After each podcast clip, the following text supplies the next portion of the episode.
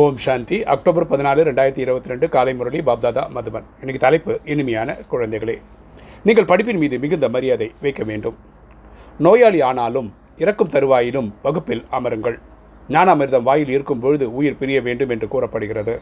அப்பா சொல்கிற இனிமையான குழந்தைகள் நம்ம படிப்பின் மீது அவ்வளோ மரியாதை வைக்கணும். நமக்கு உடம்பு சரியில்லைனாலும் சாவே சாகிற நிலையில் இருந்தால் கூட இந்த நாலேஜை நம்ம கற்றுக்கணும் படிச்சுட்ருக்கணும் ஏன்னா நம்ம வாயில் ஞானாமிர்தம் இருக்கும்போது நமக்கு வந்து உயிர் பிரியணும்னு சொல்கிறார் அதை கடைசி நிலையில் நம்ம நினைவு என்னவாக இருக்கோ அதுக்கேற்ற மாதிரி அடுத்த பிரிவு கிடைக்கும். அதனால் அப்பா இப்படி சொல்கிறார் இன்றைக்கி கேள்வி சில குழந்தைகளுக்கு தந்தையிடமிருந்து முகத்தை திருப்புவதற்கு பொறுப்பானவர்களாக ஆகிவிடுகின்றனர். எப்போது எப்படி? சில குழந்தைகளும் தந்தையிடமிருந்து முகத்தை திருப்புவதற்கு பொறுப்பானவர்களாக ஆகிவிடுகின்றனர்.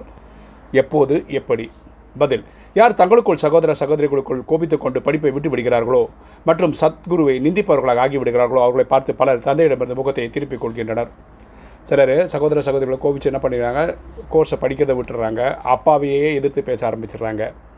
ஓகேவா? இன்று நன்றாக படிக்கிற நாளை படிப்பை விட்டு படிக்கணும் இன்றைக்கி நல்லா தான் படிக்கிறாங்க நல்லா ஃபாலோ பண்ணுறாங்க நாளைக்கு இந்த படிப்பை வேணான்னு விட்டுட்டு போயிடுறாங்க. எனில் நீங்கள் படியுங்கள் மற்றும் பட்டவர்களையும் கூற முடியாது. நம்ம வந்து நம்ம நாலேஜை விட்டுட்டோம்னு வச்சுக்கலாம் அடுத்தவங்கள பால் நாலேஜுக்கு வாங்கன்னு எப்படி சொல்ல முடியும்? இப்படிப்பட்ட குழந்தைகள் உயர்ந்த பதவி பெறுவதிலிருந்து வஞ்சிக்கப்பட்டு விடுகிறார்கள்.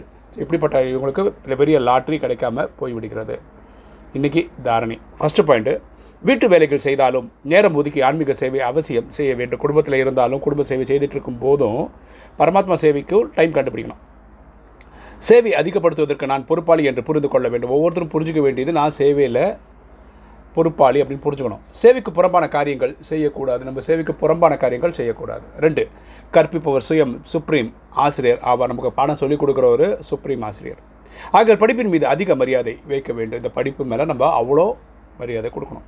ஏன்னா ஒரு இங்கே ஒரு யூனிவர்சிட்டியில் படித்தா பெருமை இல்லை அமெரிக்காவில் யூனிவர்சிட்டியில் படித்தா பெருமைன்னு நினைக்கிறோம்.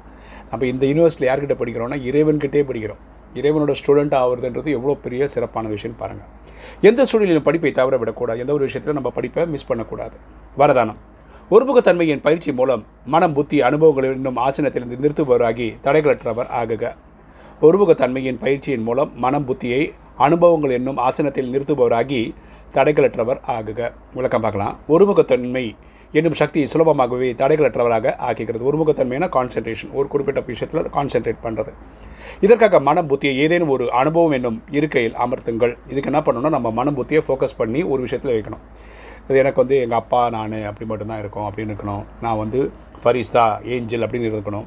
ஒருமுகமான சக்தி இயல்பாகவே ஒரு தந்தையை இன்றி வேறு யாரும் இல்லை என்ற அனுபவம் சேவிக்கும். அந்த ஒருநிலை வந்துச்சுன்னு வச்சுக்கோங்களேன் எனக்கு எங்கள் அப்பா எங்கள் அப்பாவை தவிர எனக்கு வேறு யாரும் இல்லைன்ற ஃபீலிங் கொடுக்கும். இதனால் சுலபமாக ஏக்கரஸ் நிலை வரும் அப்படி இருக்கும்போது ஏக்கரஸ்ன்றது வந்து எனக்கு அப்பா அப்பாவுக்கு நான் அப்படின்ற எண்ணம் கொண்டு வந்துடும் அனைவருக்காகவும் நன்மை செய்யும் உணர்வு இருக்கும். எல்லாருக்கும் நன்மை செய்யணும்னு எண்ணம் வரும். ஏன்னா நம்ம நாலேஜ் கிளியராக தெரியும் எட்நூறு கோடி பேருமே ஆத்மாபடி என்னோட சகோதரர்கள். அவங்களுக்கு நான் இது கொடுக்கணும் தெரியும். ஒருமுக பயிற்சியால் சகோதர சகோதரர் ஆக பார்வை இருக்கும். எல்லாரையும் சகோதரனாக பார்க்கக்கூடிய பார்வை இருக்கும். அதனால் ஒருபோதும் ஏதேனும் பலவீனமான சம்ஸ்காரமோ எந்த ஒரு ஆத்மா மற்றும் இயற்கையின் மூலமாக ராயலான ரூபத்தில் மாயை மனதை அலைக்கழிக்காது. ஸோ எந்த ஒரு ஆத்மா மற்றும் இயற்கையின் மூலமாக ராயலான புத்தி இது யாருக்கு எல்லாம் எங்கள் அப்பா தான் இருக்கோ அவங்களுக்கு மக்களால் இல்லை இயற்கையால் எந்த ஒரு தொந்தரவும் தெரியாது அனுபவம் பண்ண மாட்டாங்க. இன்றைக்கி ஸ்லோகன் நொடியில் விஸ்தாரத்தை சாரத்தில் உள்ளடக்கும் பயிற்சியை இறுதி சான்றிதழ் பெற்றுத்தரும். நொடியில் விஸ்தாரத்தில் சாரத்தில் உள்ளடக்கும் பயிற்சியை இறுதி சான்றிதழ் பெற்றுத்தரும். ஒரு செகண்டில் நம்ம லௌகிக விஷயங்களை அலௌகிகமாக மாற்ற தெரிஞ்சதுன்னு வச்சுக்கோங்களேன் அதுதான் நமக்கு ஃபைனல் சர்டிஃபிகேட்டை வாங்கி தரும். ஓம் சாந்தி.